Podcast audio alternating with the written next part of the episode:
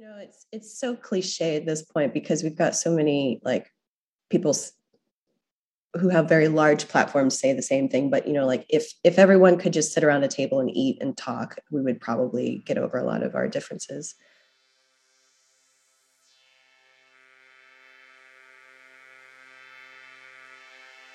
There's certainly been a lot of anxiety surrounding the pandemic. One of the things people become preoccupied with is food. If Google search suggestions were any indication, people ask it often about the latest status of the pandemic as about how it affects food supply and whatnot. However, people's relationship to food has also changed. Many people became new home bakers. People become used to delivery apps, some even working for them. Some people miss going to cafes and restaurants, while others wonder if we still need these social occasions at all. Food videos are trending on YouTube. We have four graduate students currently in America who have had the virtual opportunity to sit down and chat about some of the things we see and think about in terms of the pandemic and food. Can food, something so mundane and so taken for granted, tell us something important about how people live and find meanings within all the chaos that's surrounding them? Has the pandemic only taken things away from us, or did it create new opportunities and ways of living as well? This is the conversation we brought to the table. I definitely drank more. so I drank more. Um, it's not a confession for an alcoholic, but it's sort of something that. Uh, but uh, I think the, the, pandemic definitely changed social interactions of sorts. Um, I think before the pandemic, drinking was a social thing for me, more, more, more or less. But now it's more about how to fill out the time, right? Because I think the social isolation does that. And on one hand, I think there were a lot of anxiety going on around the pandemic. But on, on the other hand, I think as a person, I think people live on sensations, right? They have they have to have some sort of sensory experience going on every day, and the, the, isolation, the situation, the pandemic kind of deprives you of that. And people actually crave the kind of experience, the kind of sense, the, the kind of stimulation, I suppose, that, that alcohol is sort of replacing. So I drank more in terms of both coffee and alcohol for me, I've really been just reflecting on, yeah, how food brings people together, or you know why we turn to it maybe um, during isolation. And and for me, um, growing up, like you know, cooking and cuisine was always like an event for friends and family, and it was like this very, um, yeah, interactive thing that brought people together. So to be isolated and not have those spaces and those events and whatnot is just yeah it makes me miss it and it makes me reinvigorated you know like i started messing around with some family recipes and stuff just wanting to kind of reconnect in that way through food.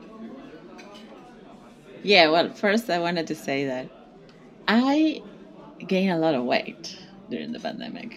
And the reason why is because i eat a lot. You know like it's not only i cook a lot because I like cooking and but also like I eat my feelings all the time because this is how isolation has hit me is this thing where um, I don't drink coffee but I eat. So I'm if I'm not snacking I am cooking something and I'm constantly like mm, I could make these you know and I I watch the food channel a lot you know and I'm constantly looking at recipes and stuff you know I mean, it's a meme, but I made bread, you know, like I made bread and I try, like I had never done certain things, you know, and I try them during the pandemic. And I guess I'm lucky to have a, a captive audience, you know, because I have a, a husband and a kid, but my, my kid was too small anyway for eating.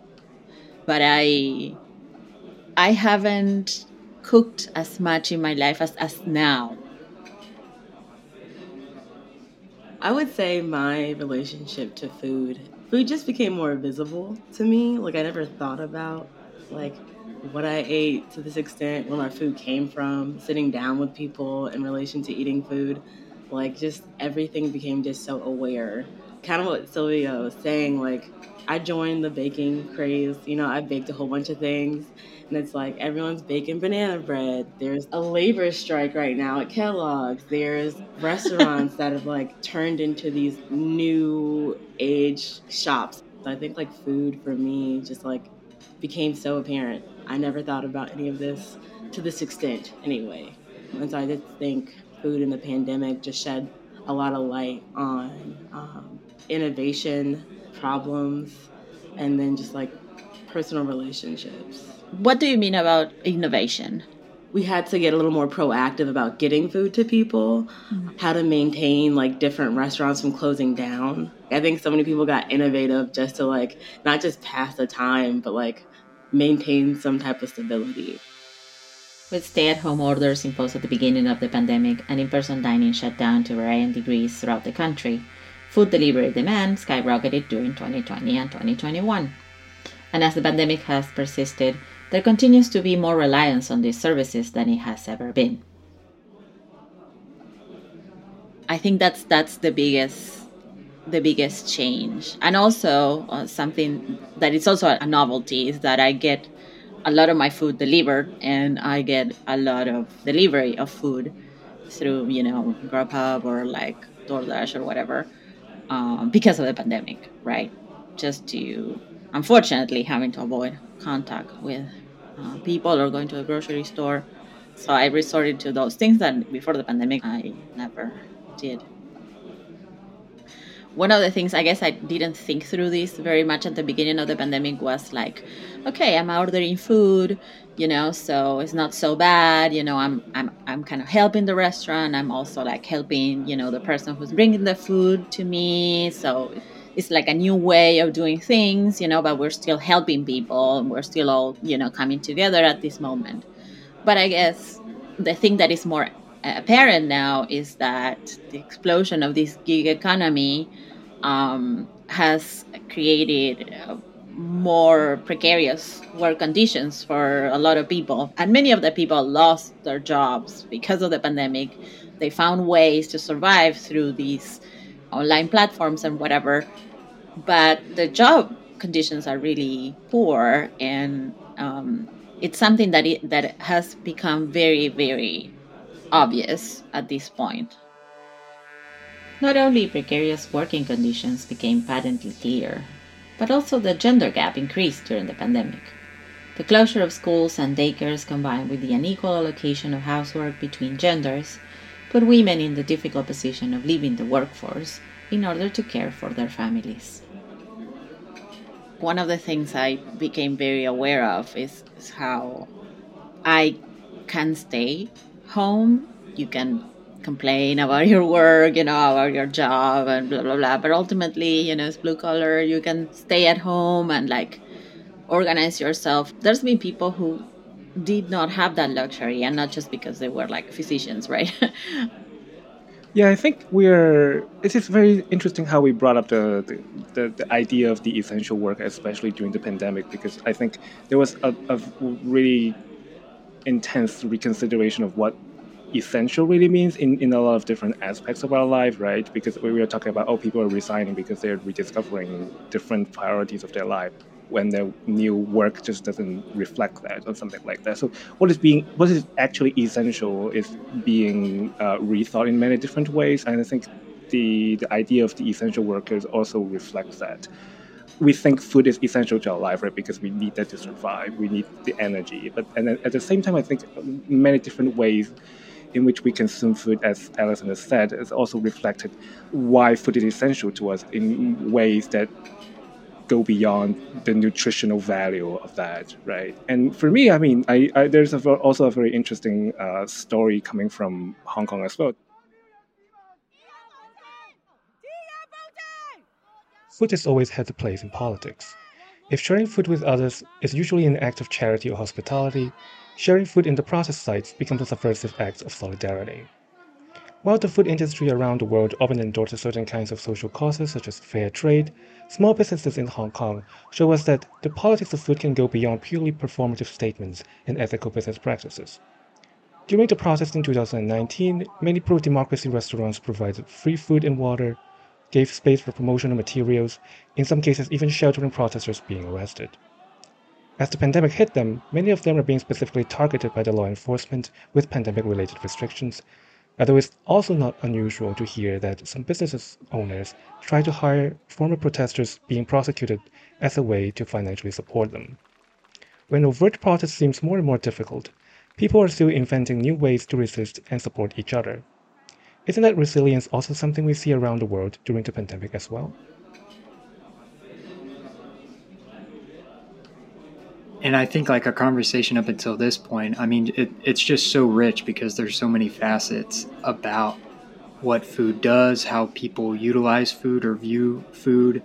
For me, uh, because I was observing all that from the distance of being in the in the U.S. But what was happening was, so back in 2019, there was this big protest where people were actually having all these really, intense fights on the street, where people were also like sharing food on the street, and all of a sudden the pandemic happened, and then and then the whole thing was basically put under the ice bag, right? Everything was frozen all of a sudden. So it was a very odd situation for me.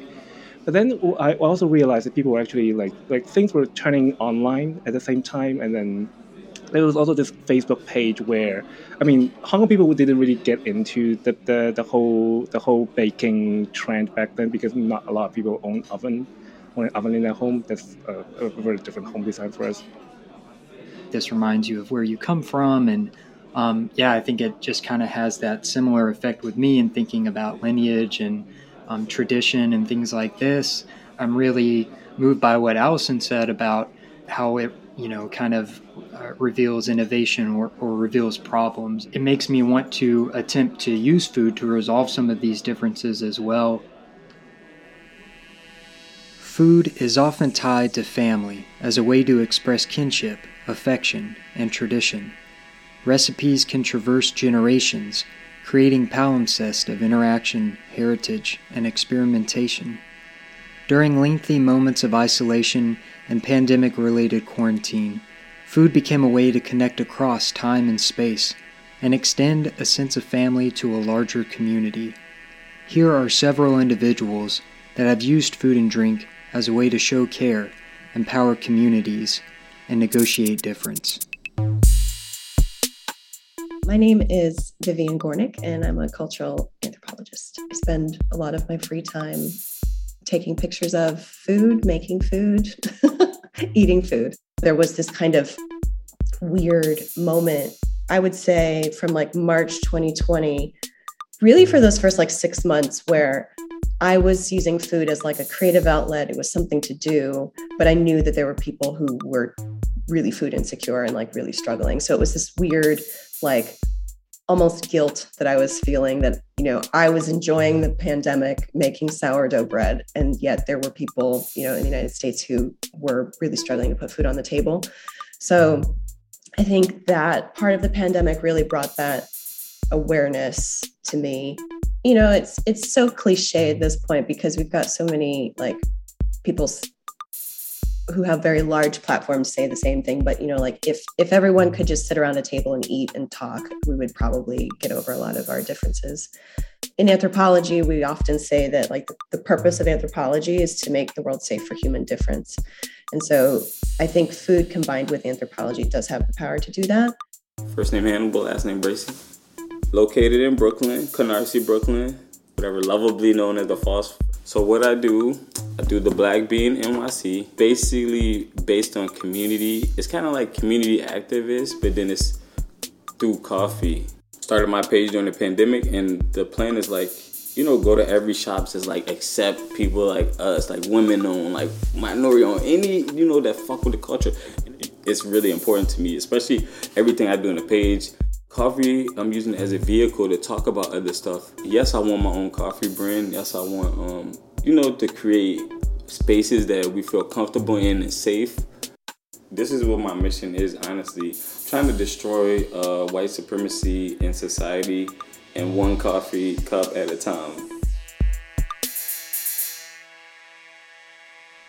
These are expressions of what we imagine as comfort food the way that cooking connects us to others.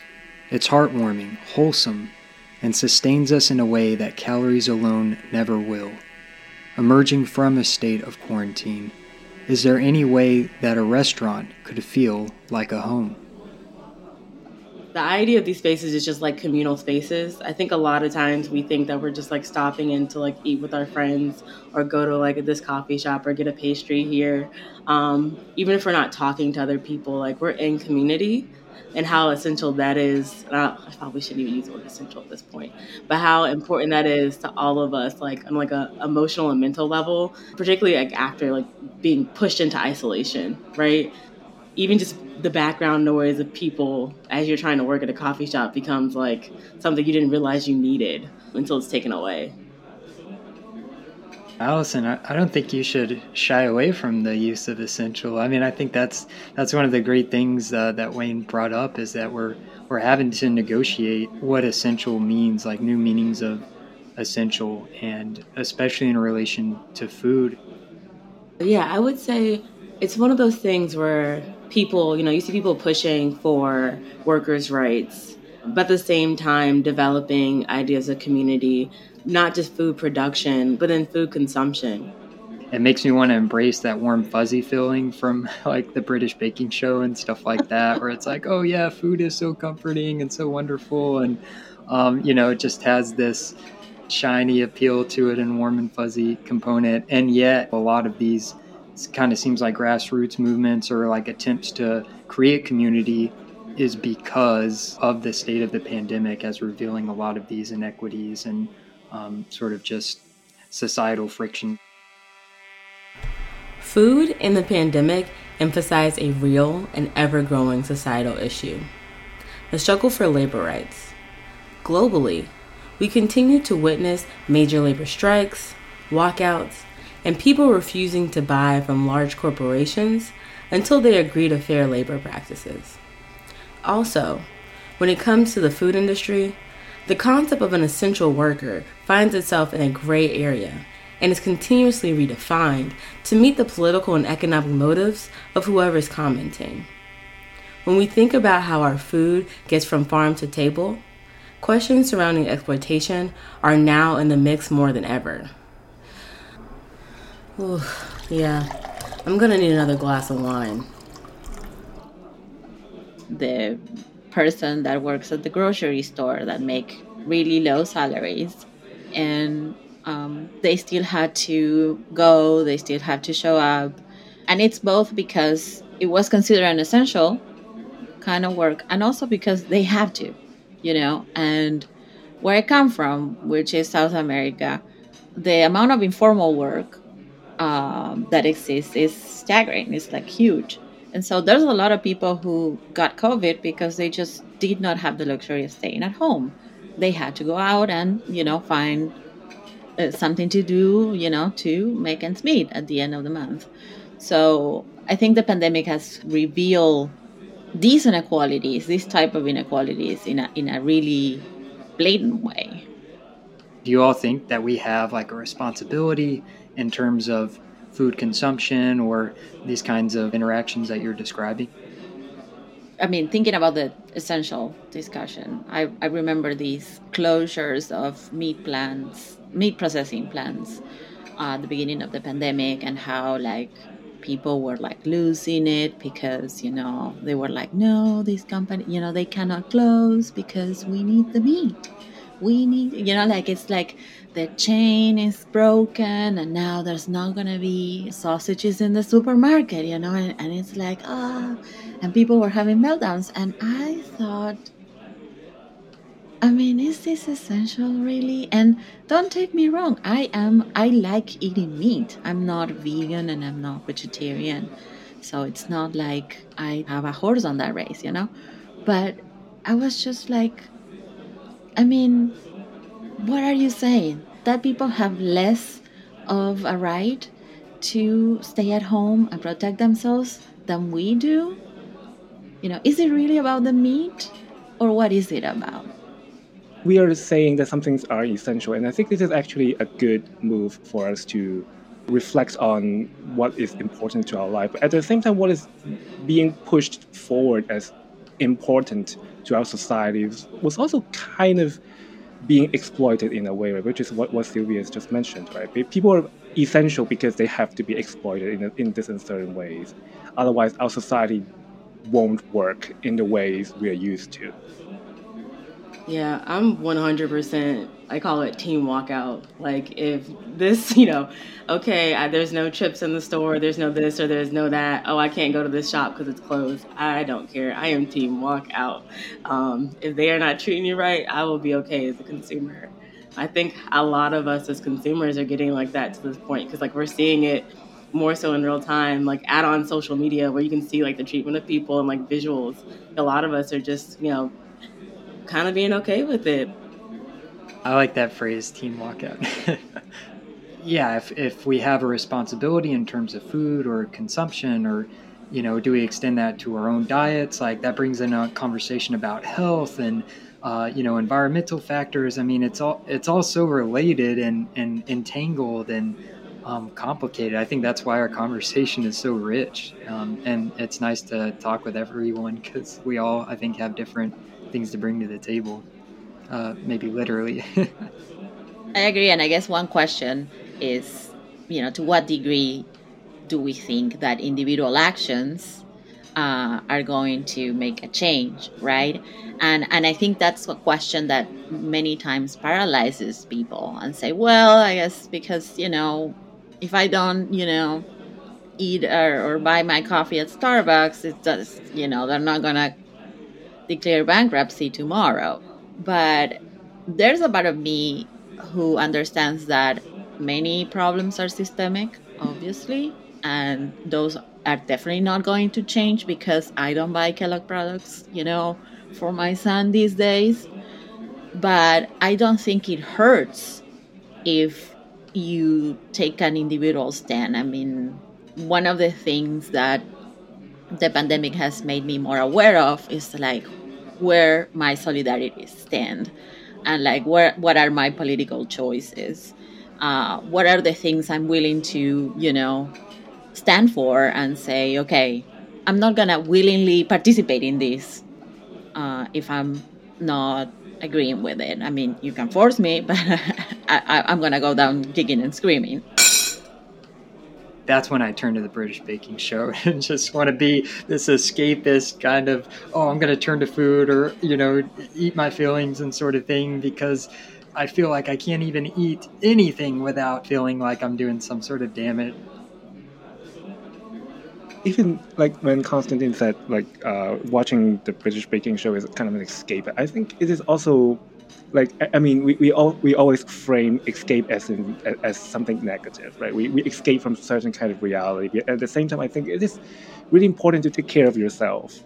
As Sylvia said, that you can't change just by shifting your individual choices, but at the same time, making that stance already counts because even if in the larger scheme of things, things don't really change, but it is also important to be clear about where you stand and why it is important for you to do this and that. We often use the phrase, we do the best we can, right? This is how it would be translated because we stop thinking about what would be useful because that is no longer a really good way to measure what we're doing. But at the same time, take good care of yourself and really try to make do with your situation and live as long as you can to see the kind of changes that may happen in the future. Ah, that's very sweet. I love it. You know, the balance that we're always seeking, and it's always elusive. Uh, trying to find a balance between, you know, our ideals, our wants, our needs, um, the ways in which we want to intervene in the world and make it better, and the ways in which we want to take care of ourselves and our families, right? Um, and I think food is one of those ways in which we try to do that. And a sip of coffee. And a beer from time to time. A lot of coffee. I'm more of a wine girl, but a lot of coffee and a lot of wine. A lot of whiskey, actually. hey, I, I respect it. Whiskey's good. yeah, I love that. That's so cool. And I'm from Tennessee, so I also love whiskey. Hi,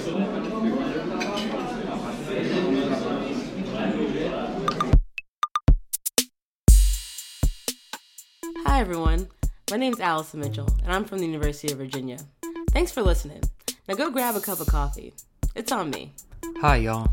I'm Constantine from New York University. Let's break some bread and get fed.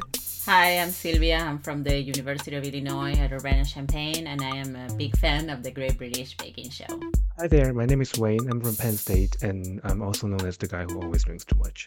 This podcast episode is supported by the National Humanities Center and the Digital Humanities Center at San Diego State University. A special thanks to Vivian Gornick and Hannibal Bracy for sharing their stories. If you'd like to pull up a seat at our table, please reach out on social media.